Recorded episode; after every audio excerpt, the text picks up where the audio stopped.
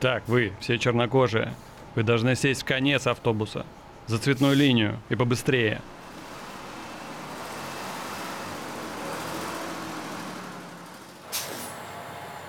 Простите, но почему мы остановились? Дальше не поеду. Я не въезжаю в черную зону. Но как же мне... Не знаю. Возьми отсюда такси.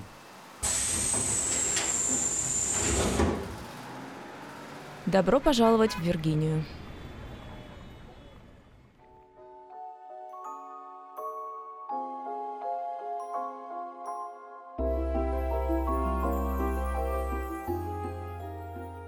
Привет!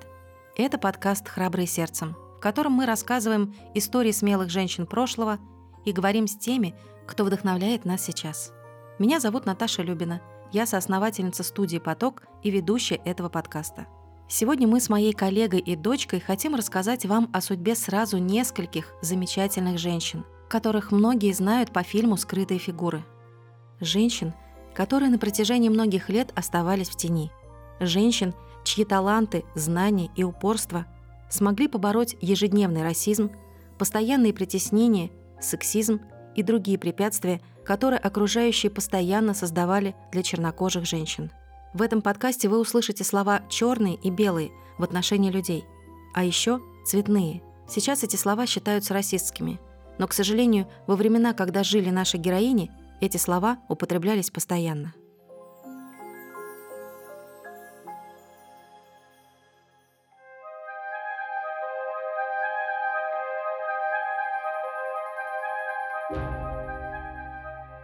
Космическая гонка между СССР и США уже стала легендарной.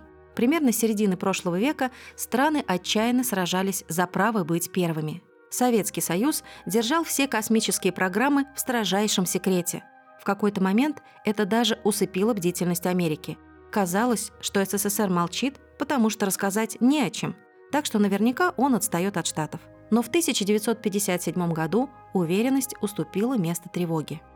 СССР первым запустил в космос искусственный спутник Земли. В ответ США начали активно работать над программой космических исследований. В январе 1958 года они запустили и свой первый спутник – Explorer-1. Но этого было недостаточно, ведь они уже опоздали. С этого момента накал страстей только нарастал. Передаем сообщение ТАСС о первом в мире полете человека в космическое пространство. Когда 12 апреля 1961 года в космосе оказался первый человек, Юрий Гагарин, США окончательно убедились, что отстают и до конца не представляют возможности советских технологий. Это заставило страну направить еще больше сил и средств на развитие космических программ – Одной из них был проект «Меркурий» – первая программа космических полетов США, запущенная еще в 1958 году. Ее цель была конкретной – отправить американского астронавта в космос и вернуть его обратно на Землю. Силу полномочий, предоставленных мне Конституцией и законодательными актами, я настоящим подтверждаю политику Соединенных Штатов, согласно которой не должно быть никакой дискриминации при приеме на работу рабочих в оборонной промышленности или в правительстве по признаку расы, вероисповедания, цвета кожи или национального происхождения. И настоящим заявляю, что в соответствии с указанной политикой и настоящим приказом Работодатели и профсоюзные организации... Это слова из исполнительного приказа номер 8802, подписанного президентом Франклином Рузвельтом 25 июня 1941 года. Этот приказ на государственном уровне запретил дискриминацию на основе расы, цвета кожи, вероисповедания или национального происхождения в отношении работников оборонной промышленности и в правительственных учреждениях. Он стал первым и важным шагом в развитии движения за равноправие, а значит, в будущем у женщин должна была появиться возможность работать в таких организациях, как НАСА, и принимать полноценное участие в космической гонке. Но, несмотря на это, оставалось еще много ограничений и условий. Женщины не могли занимать высокие должности. У них не было таких же зарплат, как у мужчин. Их решения часто не учитывались, и к их мнению почти не прислушивались. В 50-х женщинам часто все еще не разрешали работать в качестве ученых или инженеров. Им доставалась только женская работа, чаще всего с документами. Но космическая гонка ускорится, и ситуация изменится. Для работы над проектом «Меркурий» начнут активно нанимать женщин на должности математиков, инженеров и программистов. Но еще раньше одними из первых таких женщин стали Кэтрин Джонсон, Мэри Джексон и Дороти Вон.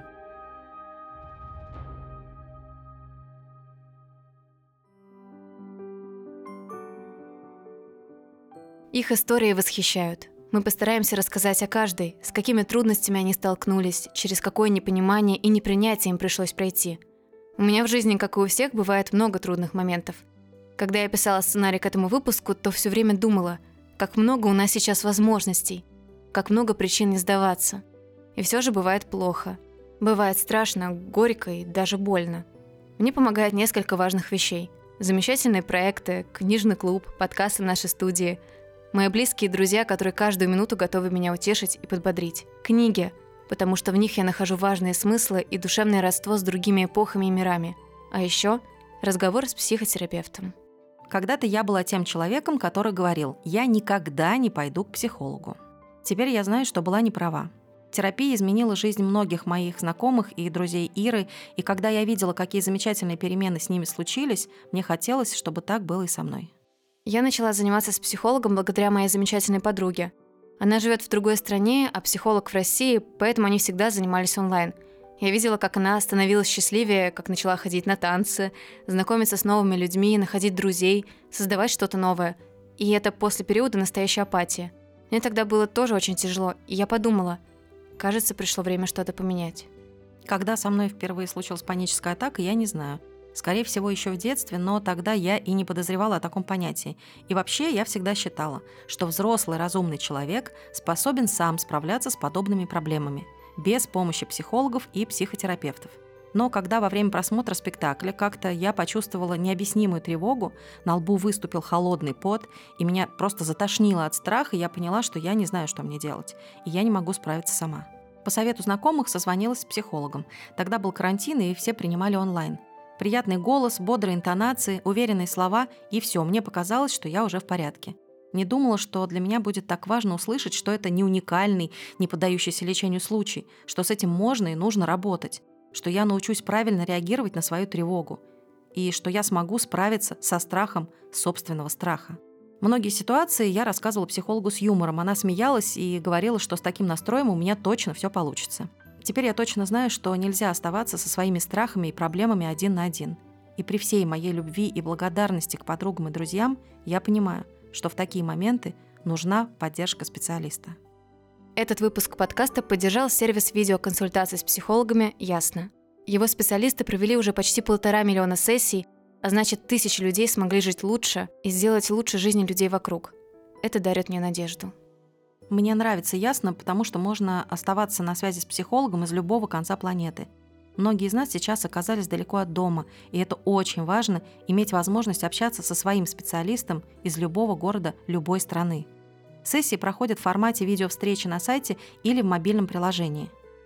Ясно с самого начала помогает подобрать специалиста, который подойдет вам лучше всего.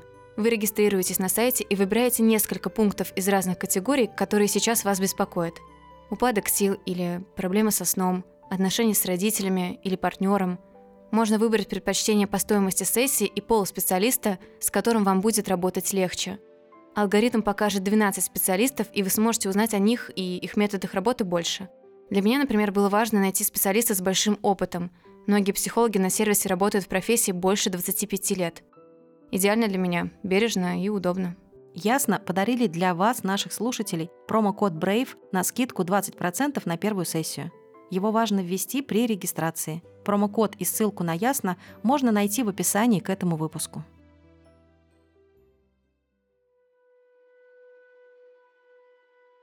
Когда-то блестящие способности Дороти Вон к математике позволили ей выиграть обучение в университете Уилберфорса в Огайо. Потом ей предложили место в университете Говарда – но это был 1929 год. В стране начался тяжелейший экономический кризис. который потом назовут Великой депрессией. Нужно было помочь родителям с долгами, помочь поступить в колледж сестре. Поэтому Дороти решила, для обучения в университете сейчас нет времени и возможности. И она стала учительницей. Теперь Дороти работала на двух работах. Часть недели – учительницей математики в школе, потом – прачкой. По воскресеньям она играла на фортепиано в церкви. В немногое свободное время она училась в колледже и занималась детьми. Их было шестеро. На каждой из работ она получала очень мало, и мечта отправить детей в хороший колледж и вообще обеспечить семью всем необходимым оставалась только мечтой. Законы Джима Кроу, так неофициально назывались законы о расовой сегрегации, продолжали действовать все те годы, в которые Дороти преподавала в школе. В Западной Виргинии белые и чернокожие существовали отдельно в большинстве сфер жизни. Отдельные школы, туалеты, рестораны и транспорт. В каждом городском автобусе была так называемая цветная линия. В передней части автобуса была дверь для белых, а в задней – для черных. Белые сидели впереди, чернокожие – сзади, за цветной линией. Если кто-то из них садился на белое место, он должен был заплатить штраф или мог даже оказаться в полицейском участке. И, разумеется, раздельными были рабочие места до того самого приказа президента Рузвельта, который прозвучал в 1941 году. После этого ситуация улучшилась, но было бы опрометчиво ждать мгновенных изменений – в штате Виргиния, где находился исследовательский центр в Лэнгли, разделение все еще было ощутимым. И когда центр принял решение нанять чернокожих женщин на должности компьютеров, так когда-то называли сотрудников, которые занимались вычислениями, пришлось создать отдельный западный район, чтобы белые и черные не работали и не жили вместе. Именно сюда предстояло поселиться будущим женщинам-математикам. У двери туалета в западном районе появилась табличка «Цветные девочки».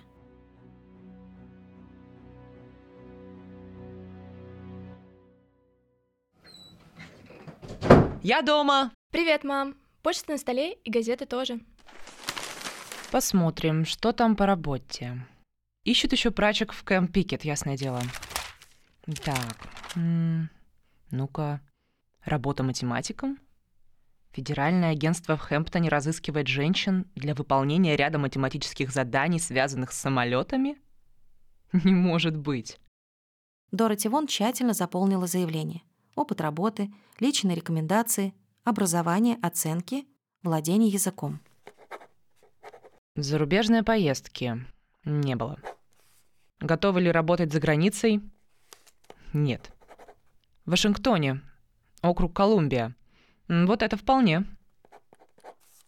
Как скоро вы могли бы быть готовы приступить к работе? 48 часов. Я буду готова к отъезду в течение 48 часов. Той осенью в городской газете появилась лаконичная заметка. Миссис Вон, которая несколько лет была преподавателем математики в средней школе, получила работу в Лэнгли-Филд, штат Виргиния. Я вернусь к Рождеству! Позади меня оставались 12 лет работы учителем математики. Впереди больше 200 километров путешествия к новой жизни – 1 декабря 1943 года Дороти Вон села за цветную линию в автобус, идущий до Лэнгли. Ее ждал первый рабочий день. В голове вертелась сотня вопросов. Каково будет работать с белыми людьми? Буду ли я сидеть бок о бок с молодыми женщинами, вроде тех, которые учатся в Государственном педагогическом колледже? Буду ли я скучать по голубым холмам Спидмонта или сразу же полюблю бескрайние просторы Чесопикского залива? Как я перенесу время и расстояние, которые теперь разделяют меня и мою семью? Когда автобус начал свой путь на юг, мне казалось, что я все еще чувствую на коже тепло объятий с детьми.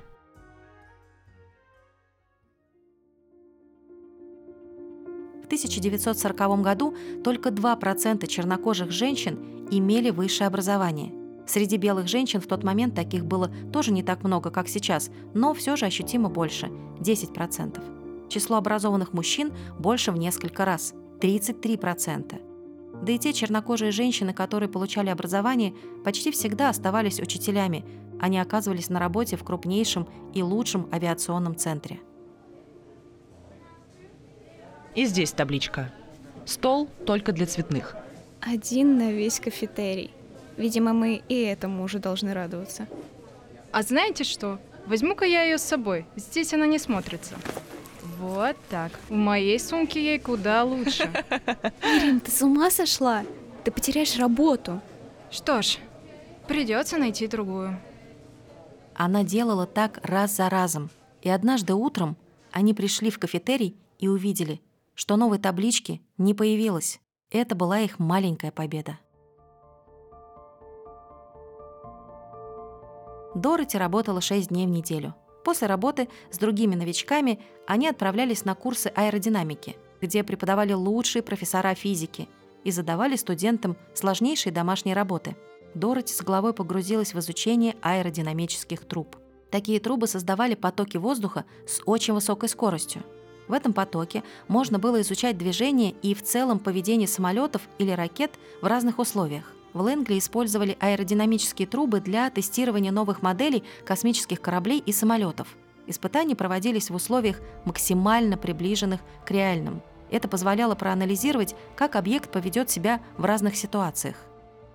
Дороти Вон занялась расчетами и наблюдениями. Она обожала свою работу и прекрасно с ней справлялась. Но ее должность не приносила нормальный доход, и с деньгами у самой Дороти и ее семьи все еще было туго. Одежду для детей она шила сама. Доедала за ними обед. Обувь приходилось донашивать до тех пор, пока пальцы ног не натирали ее до дыр. И все же это была работа. После войны многих увольняли или сокращали, но в Лэнгли Дороти ценили, и она осталась. Когда в 1949 году умерла белая женщина, занимавшая должность руководителя отдела людей-компьютеров западного района, ее место заняла Вон. Это было чем-то совершенно новым. До этого в Лэнгли не было ни одного чернокожего руководителя, а уж тем более чернокожей женщины-руководителя. Сначала Дороти была исполняющей обязанности. В центре беспокоились, что подобное назначение в городе встретят, мягко говоря, недоброжелательно и только через два года Вон станет руководителем официально. Все знали, она идеально подходит для этой работы. Извините, не подскажете, пожалуйста, где здесь туалет? Сегодня мой первый рабочий день, и я... С чего это я должна знать, где находится цветной туалет?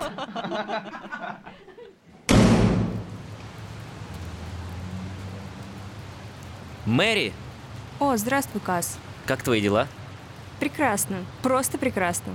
Кучка белых женщин считает себя королевами. Я просто спросила, как найти туалет.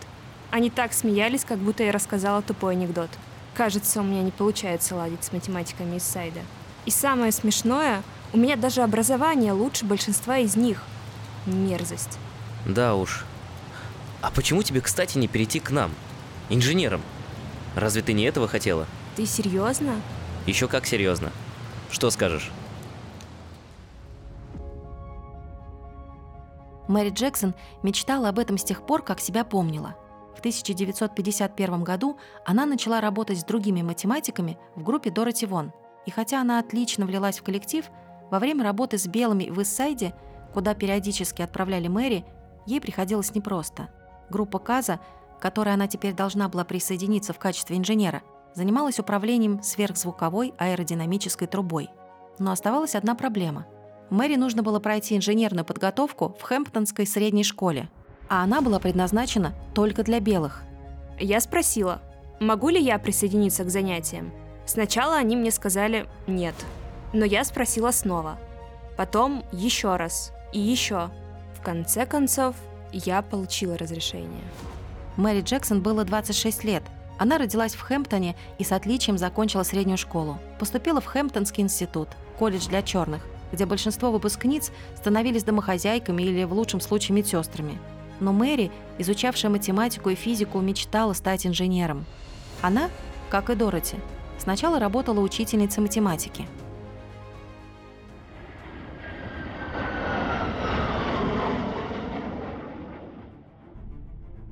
В 1951 году, когда Мэри начала работать с Дороти Вон, в Корее началась война – Советский Союз был на стороне севера, а американцы – на стороне юга.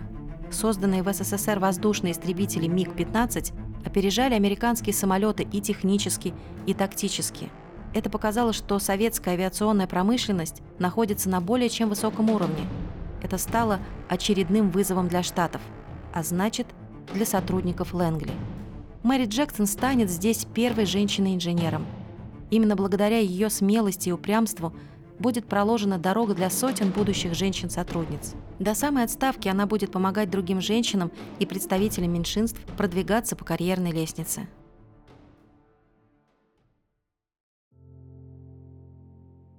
А до этого, в 1940 году, Университет Западной Виргинии решил предоставить трем чернокожим студентам места для обучения. Одним из этих трех студентов была Кэтрин Джонсон. Она родилась в семье, где на первом месте стояла необходимость дать детям по-настоящему качественное образование. После первых же слов маленькой Кэтрин стало понятно. Во-первых, она прекрасно ладит с людьми, во-вторых, уже проявляет способности к математике. Кэтрин считала все, что видела. Ступеньки у дома, листья на деревьях, яркие ночные звезды. Я считала все на свете. Я считала шаги по дороге, ступеньки у церкви, количество посуды и столовых приборов, которые мыла. В школе она не переставала задавать вопросы. Училась она так хорошо и так быстро, что ее сразу перевели на три класса вперед. Кэтрин закончит школу уже в 14 лет и постоянно будет помогать старшим ребятам с математикой. После школы Кэтрин поступила в колледж Западной Виргинии для чернокожих студентов. Здесь она тоже буквально схватывала на лету и решала куда более сложные задачи, чем остальные однокурсники. В 1939 году после окончания колледжа она, как и Дороти и Мэри, устроилась на работу учительницы математики.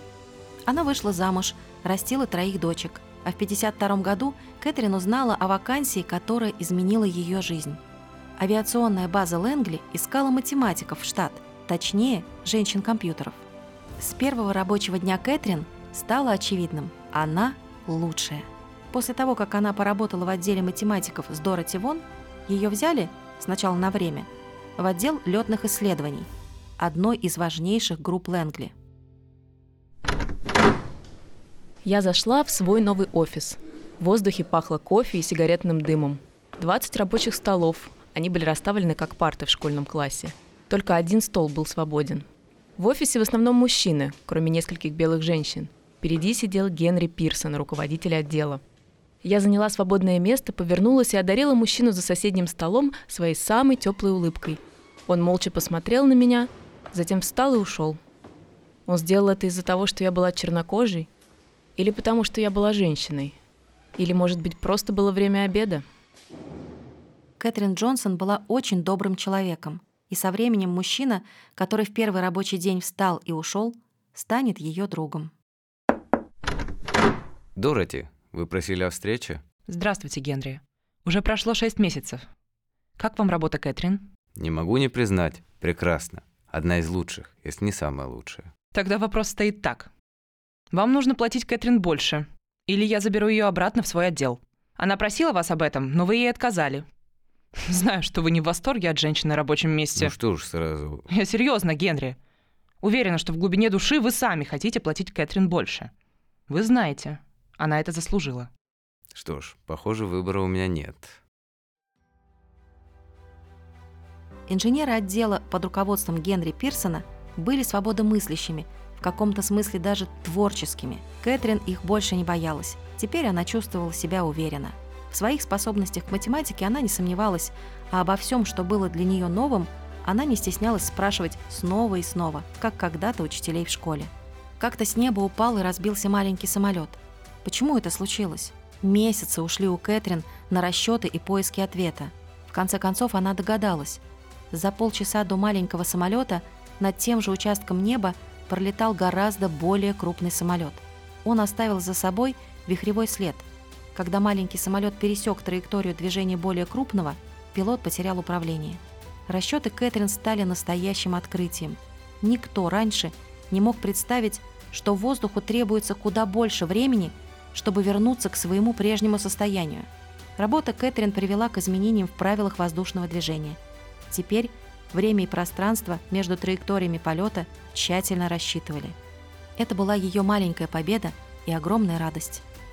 С самого начала я чувствовала себя в Лэнгли как дома. Мне было трудно поверить, что кто-то платит мне за то, чтобы я занималась математикой. Занималась тем, что было для меня самым естественным занятием в мире. Тем, чем я была готова заниматься добровольно. Я любила свою работу. На туалетах в моем отделе даже не было никаких табличек. А еще я всегда вспоминала, как мой отец говорил, «Ты не лучше, чем кто-либо другой, и никто не лучше тебя».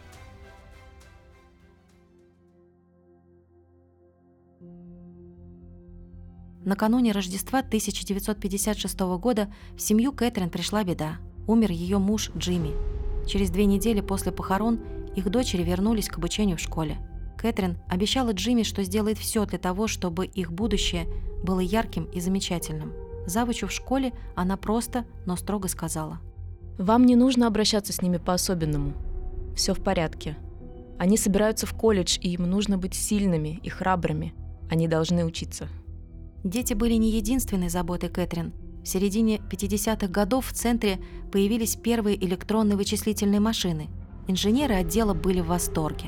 Они стали использовать машины в расчетах для ракетоплана, нового транспортного средства. Здесь, в Лэнгли, был разработан один из самых известных ракетопланов – X-15. Его использовали для тестирования различных технологий. Этот ракетоплан мог достигать скорости в 6000 км в час и в дальнейшем сыграл важную роль в разработке космических кораблей и в подготовке к полету на Луну. Пока еще эти машины были очень медленными и очень большими, размером с целую комнату. Но Дороти Вон смотрела на них и понимала, за этим будущее. Поэтому она была первой, кто записался на курс компьютерного программирования в Лэнгли и предложила коллегам сделать то же самое. Сообщение ТАЦ о запуске первого искусственного спутника Земли. Как думаете, они нас видят? Страшно подумать, они же в любой момент могут сбросить на нас бомбы. И что? И все. Кас, не нагнетай. Он похож на движущуюся звезду. Это технологический Перл Харбор. Нам предстоит серьезная космическая гонка, коллеги. Американский президент Эйзенхауэр, наблюдавший за советскими успехами в космосе, объявил о новой правительственной программе. Простые жители смотрели на эти амбиции с некоторым сомнением. На то, чтобы обогнать СССР, потребовались бы миллионы. Президент утверждал, нужно обезопасить Штаты, узнать больше о космосе, а главное – побывать там, где никто и никогда не был. Это привело к созданию НАСА в 1958 году и запуску программы космических полетов США. Одним из ключевых игроков на этом космическом поле стал исследовательский центр Лэнгли. Лучшие инженеры начали собираться на встречи, чтобы обсуждать новые возможности в космосе. Каждый участник готовил доклад на отдельную тему и выступал с ним перед остальными. Но для женщин эти двери тоже были закрыты. Почему я не могу ходить на собрания? Девушки не ходят на собрания. А разве есть какой-то закон, запрещающий это? Кэтрин, ничего личного. Просто так было всегда. Так почему я не могу ходить на собрания? Ладно, ты можешь участвовать. Мужчины были инженерами, а женщины – компьютерами. Мужчины думали, женщины производили расчеты. Мужчины отдавали приказы, женщины просто делали записи. Но я хотела большего. Я каждый день доказывала, что женщины и мужчины равны. И теперь я стала частью космической программы.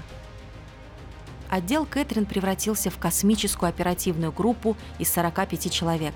Именно эта группа дала первой в стране пилотируемой космической программе план и название. План – выйти на орбиту Земли, выяснить, могут ли люди существовать в космосе и благополучно вернуть человека и космический корабль на Землю. Название – проект «Меркурий». Для него были отобраны семь астронавтов. Их ждали постоянные тренировки и занятия по инженерному делу и космонавтике. Семерка астронавтов становилась такой же популярной, как звездная музыкальная группа. Первый полет проекта «Меркурий» должен был стать суборбитальным. Астронавту предстояло отправиться в космос и сразу же вернуться обратно. Для этого полета был выбран астронавт Алан Шепард. Группа инженеров вместе с Кэтрин рассчитывала точный путь его капсулы Freedom-7 от старта до посадки в Атлантическом океане. Рассчитать все нужно было так, чтобы капсула с Аланом приземлилась максимально безопасно и на близком расстоянии от ожидающих его кораблей. Расчетам предстояло быть сложными, а главное – идеальными. Кэтрин? Позвольте мне сделать это. Я справлюсь. Скажите, где вы хотите, чтобы этот человек приземлился, и я скажу вам, куда его отправить. Я все рассчитаю. Не сомневайтесь. Следующие месяцы для Кэтрин были заполнены цифрами. Чтобы рассчитать траекторию, она учла и земную гравитацию, и тот факт, что Земля по форме не является идеальным шаром, и скорость ее вращения. Все это было включено в отчет, который Кэтрин представила в октябре 1959 года. Спустя 10 месяцев обсуждений, изменений и проверок расчет был официально утвержден. 8 ноября президентом США стал Джон Кеннеди. В своей торжественной речи он обратился к нации с призывом к единству и борьбе за равенство рас. Его же заслугой стала комиссия по гражданским правам, которая занималась проблемами дискриминации и расового неравенства. Но за этой радостью для женщин в НАСА для всех пришла неожиданно плохая новость. 12 апреля 1961 года СССР отправили в космос Юрия Гагарина.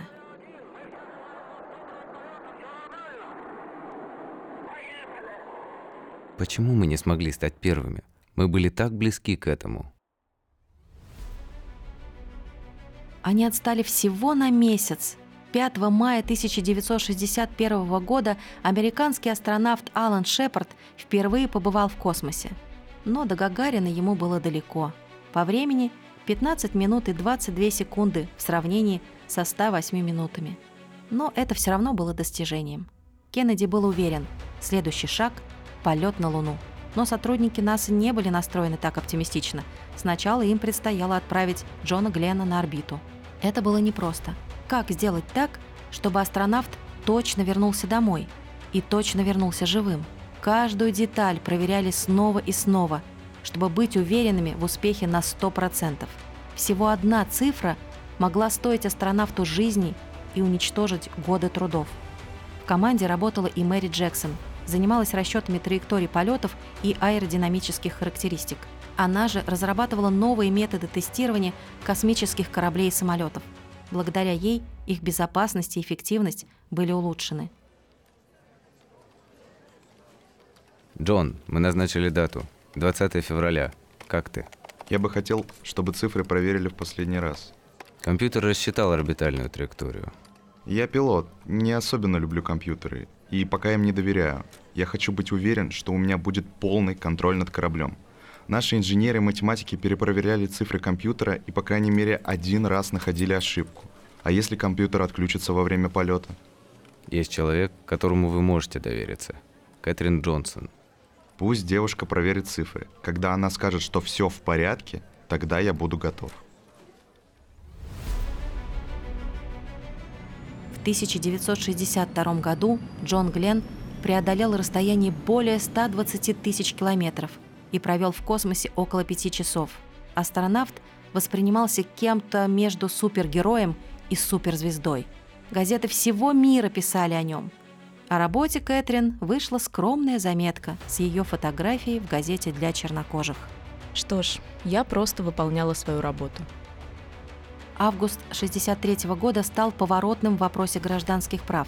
Именно тогда состоялась ключевая политическая акция, которую возглавил американский активист Мартин Лютер Кинг. Марш на Вашингтон за труд и свободу собрал около 300 тысяч человек.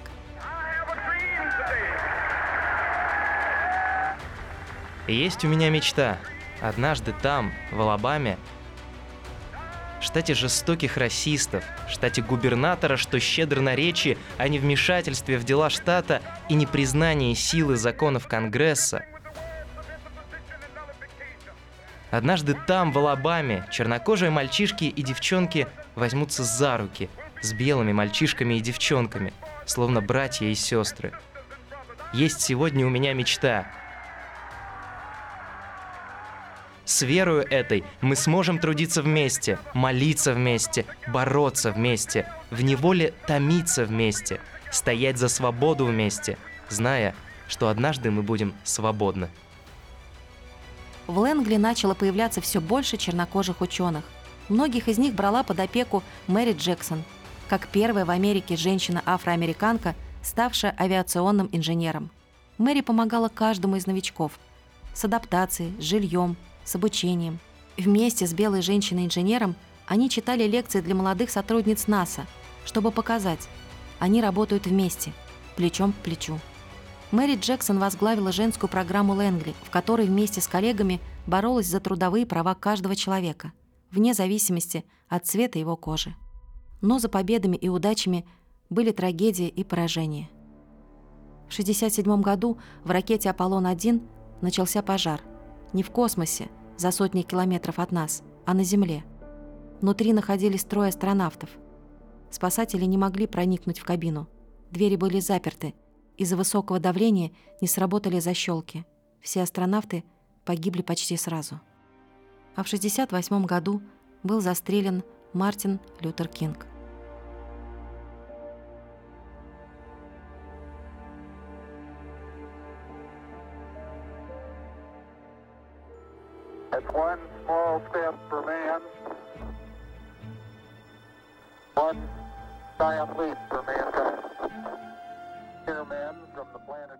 16 июля 1969 года космический корабль «Аполлон-11» с двумя астронавтами Нилом Армстронгом и Базом Олдрином высадился на Луну. Третий астронавт, Майкл Коллинз, за это время облетел Луну в командном модуле. Для того, чтобы они не столкнулись и все прошло успешно, Кэтрин Джонсон провела все необходимые расчеты.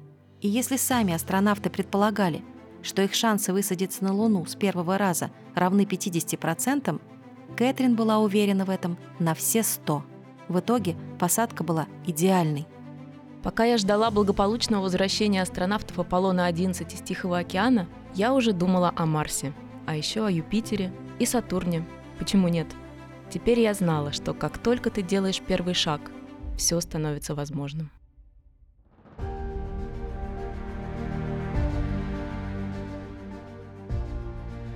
На протяжении многих лет Кэтрин Джонсон, Дороти Вон и Мэри Джексон, а также другие сотрудники, вручную проводившие сложнейшие вычисления, оставались в тени.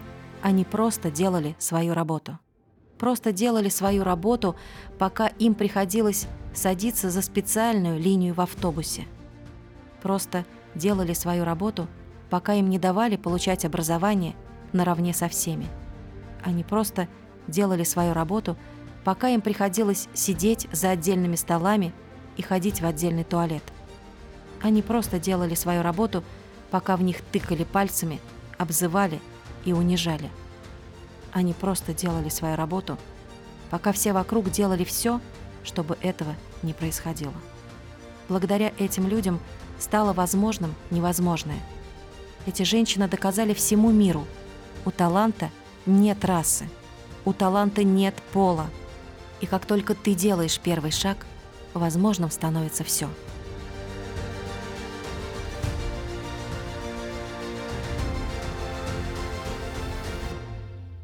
Мы хотим сделать небольшой подарок нашим слушателям. В описании к этому эпизоду вы найдете ссылки на нашего партнера Ясно и промокод. Напоминаю, чтобы не забыли. Там же вы найдете ссылку на социальную сеть, которую нельзя называть. Ссылка отправит вас на пост с иллюстрацией к этому выпуску и конкурсом. Мы хотим разыграть среди вас книги автора другого нашего подкаста «Use Your Girl Power» Насти Ивановой с историями удивительных женщин на английском языке. Все правила для участия под постом. Этот выпуск был непростым в создании. Мы использовали материалы НАСА, видеопубликации и книгу Марго Ли Шеттерли на английском языке. Она называется «Невидимые цифры. История афроамериканских женщин, которые помогли выиграть космическую гонку». Надеемся, что вам было интересно. Оставьте отзыв на подкаст, если вам понравилось. Поучаствуйте в конкурсе. Расскажите о нас друзьям. С вами был подкаст «Храбрые сердцем», его ведущая Наташа Любина. До встречи!